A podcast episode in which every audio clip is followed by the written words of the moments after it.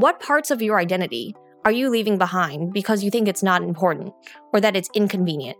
That you're ignoring it because even though it's part of who you are, it's not visible. What part of your identity could use some healing, some love and attention? Where could you reconnect with people from that space? Or how can you learn the history of your culture uh, that would help you feel more connected? Let's just talk about it. Let's share it on the podcast and find relatable spaces in those stories to connect.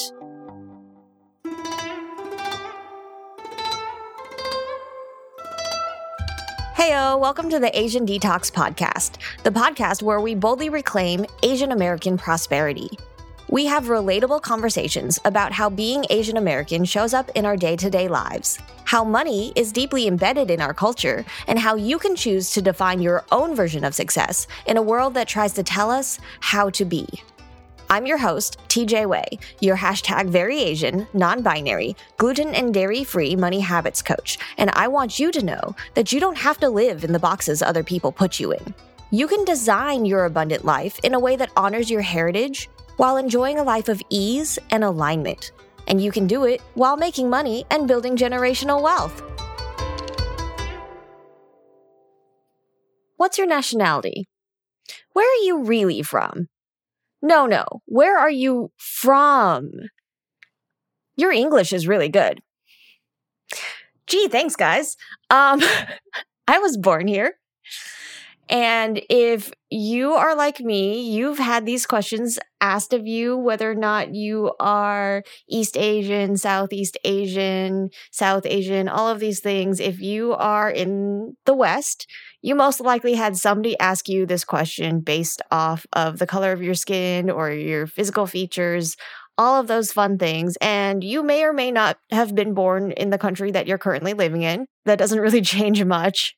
But to tell you the truth, I actually never got asked that question until I turned 18.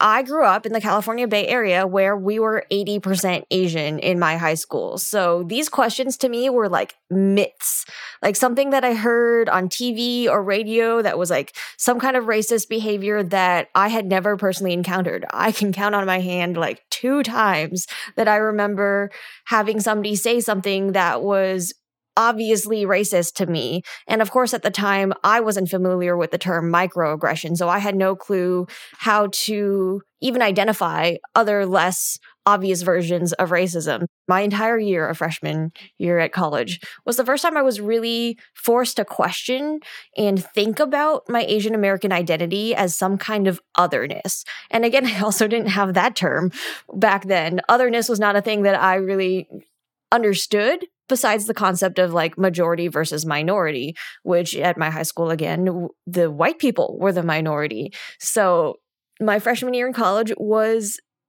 quite honestly traumatizing. And I didn't realize that this was a trauma to me up until three months ago. So let me tell you about it.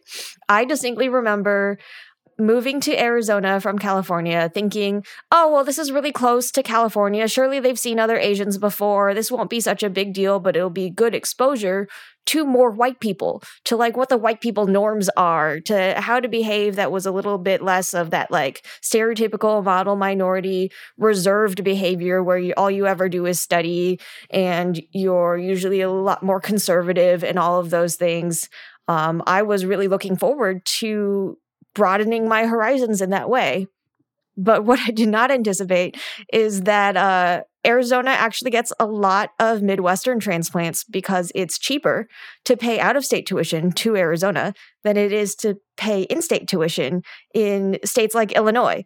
So all of these Midwesterners had never seen an Asian before. And not a single one of them was malicious in any kind of way. It was just out of pure ignorance that they would ask these questions that uh, if you ask me them now, now that I'm 30, I would definitely um, you you would not get a polite response is all I will say. So I distinctly remember one instance where um, I'd been at the college for a couple of weeks, I would say. I was going through the scavenger hunt that my university does, or at least they did back then.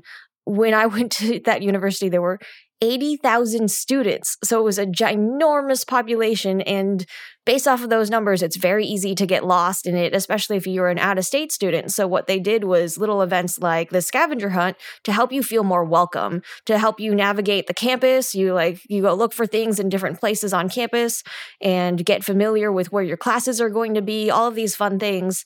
So I remember being halfway through the scavenger hunt, we're taking a break, and a girl walks up to me and I had seen her around before. Um, and behind her is this guy. And she asked me, Hey, TJ, what's your nationality? And by then I had heard this question enough times that instead of skipping the the question of like do you really mean what's my nationality or do you mean what's my race or my ethnicity? Is that what you're asking me? Like back then I didn't know. I didn't I wasn't experienced enough to ask clarifying questions when asked a question. I just have this impulse to answer questions when they're asked of me.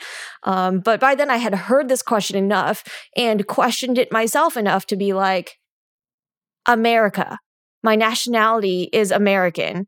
And I just said that in kind of like a flippant way. And she turns to the guy behind her and says, See, I told you so.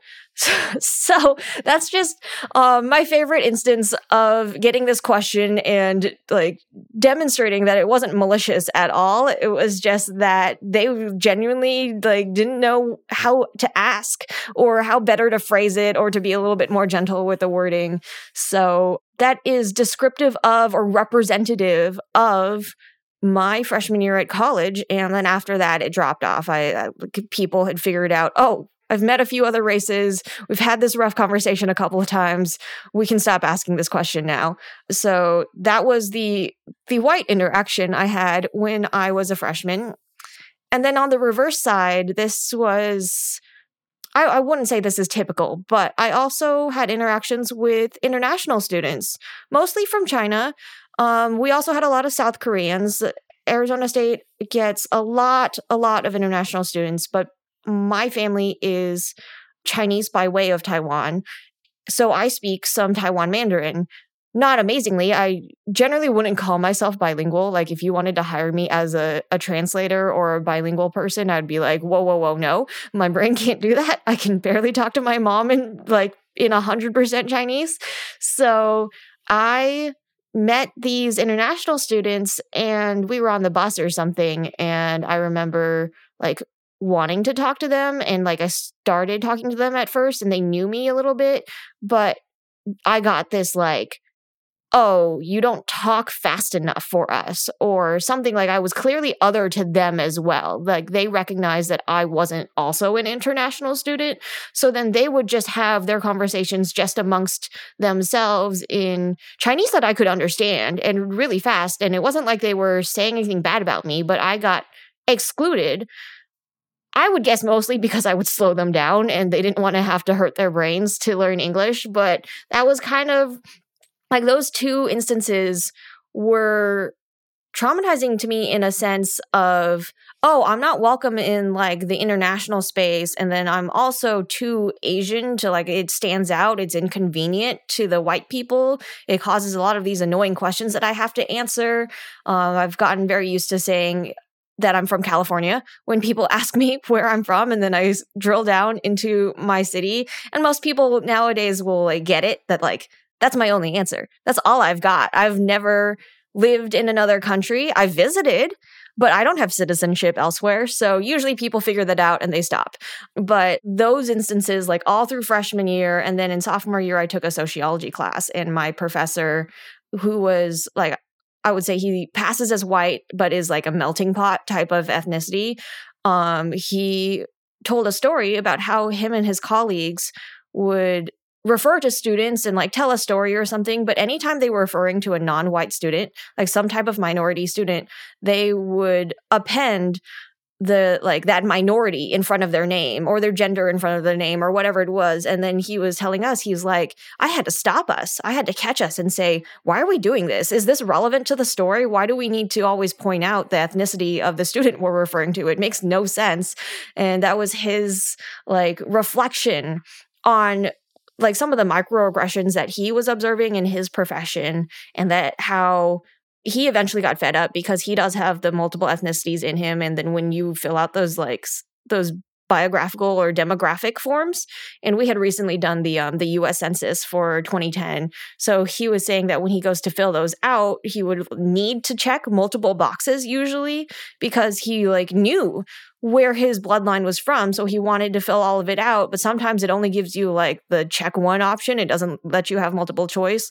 So eventually he would just go down to the other box and just say American and I took that as like, oh, that's a great tip. I really like that. Because to me, having left a very Asian childhood where like everything was like oh we're collectivist we do everything for the family. You have like you have no independence. You're doing things for us or like you have to pay us back. Those kinds of feelings were built up in my childhood and I had always wanted to embody more of the independence that I saw in media because I grew up here. So all of the media directed at me, all the cartoons and live action I watched were about how we idealize being independent, being self sufficient, all of these things, freedom, all like everything that was basically the opposite of what my parents wanted me to grow up with of this idea of like I'm part of a whole and that I should be grateful for everything they've done. And I am now, but back then if you tell me that I have to be grateful, I'm like what the hell are you talking about?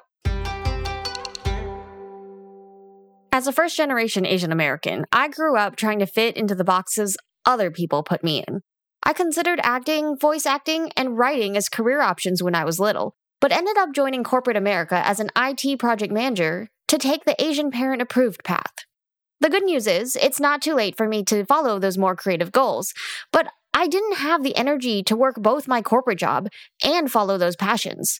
And I couldn't shake the cultural directive to be financially stable so that my parents wouldn't have to worry about me. It's so ingrained in me that it's difficult to focus on more creative pursuits or what might be considered passion projects without the financial backing to support myself.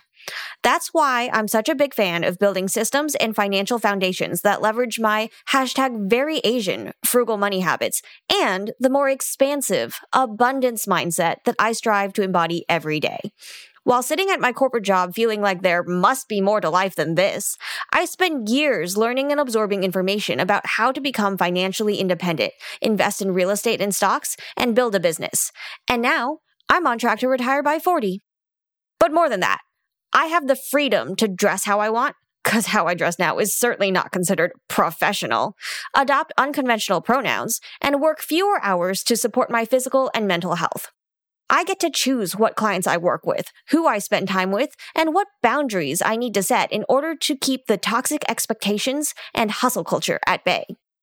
And I want that for you too. If you're ready to make your next big money move and build the financial foundations you need to feel like you can show up as your full self, I have an offer for you. My generational wealth building money mentorship program is three months of direct access to me and my brain to cut through all of the noise and conflicting information on the internet and get you where you need to be financially. Get a wealth building strategy, action plan, curated resources, and emotional support to put you on the path towards your abundant life. The link is in the show notes. Um, so the idea of just labeling myself as just American, like drop the Asian part, just the American, even though I'm like pure blood Chinese, that was extremely appealing to me. So that was like my go forward strategy that helped me deal with the fact that I was living in a white world. And now that I've gone through 10 years of working in corporate America and I'm running a business where I'm trying to be visible on social media and and social media loves it when you tell your personal stories and they eat all that stuff up. So I'm trying to do more of it and I'm personally inclined if I'm talking one-on-one with somebody to be extremely transparent with absolutely all of my identities, but I'm realizing or when I started this back in November of 2021 that I was struggling to talk about my ethnicity as part of my identity, as part of my experience. And, and not only that, not just talk about that specifically, but put myself out there in general because my Asianness, like there's a cultural imperative that everything is private. You don't share a lot of things outside of the family. You don't share any of the hard stuff. You only try to show that you're like perfect and amazing and you try to be just that vision of perfect that you get on social media a lot, but I'm like all about wanting to be raw and transparent. Uh, so I was fighting this internal struggle with my own culture of how, oh, I can't say that, or if I say that, it'll get back to my mom or my brother will see it, what have you. So I actually had to unfriend my mom and my brother on Facebook so that I could write posts about my childhood or my money stories, or just to feel a little bit safer sharing them. Because I'm actually pretty sure they might give me some crap about it, but they wouldn't like disown me or anything. But that was more for my comfort level, something I had to do. So, this adventure in starting what is a very visible social media based online company as a money coach was a revisiting of my own personal identity. And I've talked to a few other business owner friends of mine, and we really believe it of like running your own business is the best way to learn about yourself. You learn about the ways you prefer to work. You don't use like that broad spectrum template that everybody says of like, oh, you work nine to five, you take this many breaks, you work 40 hours a week, this is the time frame you do things by, and all of that. Like, when you own your own business, you can throw all of that out the door. So, this running a business thing has really been a journey of self discovery for me.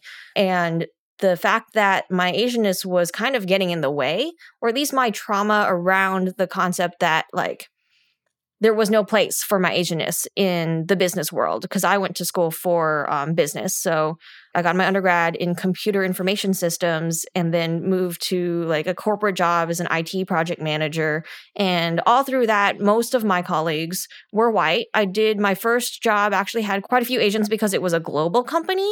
I'm trying to reflect on that. When I say quite a few, I really mean like I can think of two um, that were physically in my building that I could see if I stood up in my cubicle. So that's that's how pathetic it is. Okay, like and then even when I went back to California to work for a bit in the Silicon Valley, I also didn't run into very many Asians, or we weren't like we didn't talk about it. We didn't share our experiences as Asians. Like if I talk to my high school friends, we'll talk about it. But if I talk to my coworkers, that that shit didn't come up. So it felt very disconnected. And I'm not in any of the, the Asian associations in the Phoenix area, is where I'm sitting right now. I'm not part of any of those associations as an adult. Like I was in a couple when I was in college, but I had to drop them because there was a whole lot of balls in the air. But I'm not anymore. And I'm disconnected from the local community. I don't live near an Asian center. So I don't have like an Asian market right by me. Actually, my roommate is the one that goes to grocery shop shopping for all of the Asian food because he works right by the H Mart over uh, across town. So I I rarely even set foot into an Asian market anymore. And then ha ha ha. Then I'm also gluten free, which there's gluten in soy sauce, guys. Did you know that?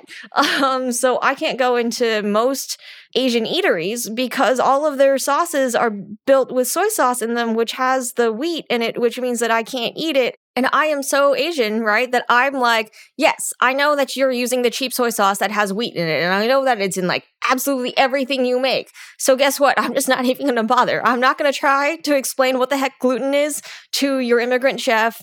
I'm not going to put your waiter in a weird position where I'm going to sit there and be like super sad and depressed that I can't eat the food that I grew up with. So I don't which makes me super disconnected because when I do get Asian food, it's either like PF Chang's or Wei, or I make it myself. I can have pho and Thai, so that does help, but um, I actually never had Thai food back in California. I learned to eat Thai food in Arizona. And then pho is kind of like this weird in and out scenario where you're not you're not really sitting there to socialize. You're like, I'm to be here with my family. I'm to eat this. I'm to go. They're usually, um, the genuine places are not designed as hangouts. And the ones that look like hangouts feel wrong because they cater to white people first of all. Um, and they just feel wrong. They're they're not familiar to me. This is not the atmosphere that i'm looking for. And then i'm just paying a premium for atmosphere. And um, i forget which comedian said this but some asian comedian said that asians don't pay for atmosphere. That's not a thing we do. So all of that to say that i feel super disconnected from the asian american community. And then we recently when i'm recording this this is june so we recently um, had Asian American Pacific Islander Heritage Month. We had that and luckily I was able to like pull up a few stories of like, hey, this is like me in Indonesia with my best friend and like all of these things, but it really felt like I kind of missed the mark or like I, I kind of missed the bus on that of like taking advantage of the time when um, we were being a lot more visible about being Asian. And this is something that I'm really leaning into now is this concept of being like visibly Asian. Like if I want to wear my qipao around as like a fancy dress, then I'm going to do it. I don't care what day it is anymore. It used to be I only wore them on like Chinese New Year's and that was like the only time which when you've spent $80 on a dress you're like, "Really? I I'm only going to wear this once a year?" Maybe. so that is how I feel about about how connected I am to my Asian American identity right now. So that's actually why I started this podcast was because I wanted to reconnect with the Asian American community and I call it the Asian Detox podcast because I find that for me and for a couple of other of my friends who have been kind of outside of the Asian American circles um, for a while, we view the Asian American community as like purely composed of this hustle culture where all you do is work, work, work, or you study really hard and then you do what your parents told you and then you make some money, but you're not actually happy and you're not doing what you're passionate about. That was like our impression of what it is to like exist in an Asian American community. And that is not true.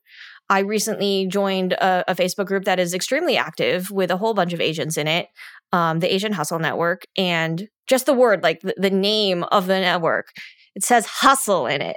And that really put me off for a bit. And I still haven't introduced myself in this group, but I am observing it. And it's a lot more genuine and a lot more authentic than my first impression would be. So the reason I call this the Asian Detox podcast is because I'm detoxifying my own impressions or like my internalized stereotypes about my own people for crying out loud, right? Like we're all human. We're all going to go through similar struggles. And especially if you grow up in the West where they embody like you should do what you're happy with or be passionate about, like pursue your bliss, whatever the, the phrasing is for you, then like that's going to show up and we're all in maybe different places in that journey. Some people are still going through that identity crisis of like, what the hell do I want versus what my parents told me I should want, what society expects from me, all of those things. So, this podcast is designed to bring guests on to ask them about their experience if they had something that they had to unpick in their identity or like different aspects of who they are that are still very Asian, but a different experience than I personally have. So, this is helping me broaden my view into what it is to be Asian American specifically, what that term actually means versus what people try to make it mean. Um, I want it to mean something more inclusive. I don't want it to have to be like, let's add like all of these other descriptors just to make sure everybody feels represented and visible. Let's just do it. Let's just talk about it. Let's share it on the podcast. And find relatable spaces in those stories to connect. And my hope is that you will also find something relatable for you, uh, whether or not you're Asian. You could be some other form of immigrant, which I think that that would be like the next closest thing is if you have an immigrant experience, you're probably going to relate to a lot of our stories. And we're not going to just stick to like ethnicity, right? Like I have the the gluten and dairy free identity. I'm also non binary. So all of these things are going to come up in future stories that we have on the podcast. So I'm really looking forward to it. And that is why I decided to do this podcast. So, in closing, what I want to ask you, because I've talked a lot about myself now, you don't have to mm-hmm. do anything with this answer, but if you want, you can tag me on social media. But what parts of your identity are you leaving behind because you think it's not important or that it's inconvenient?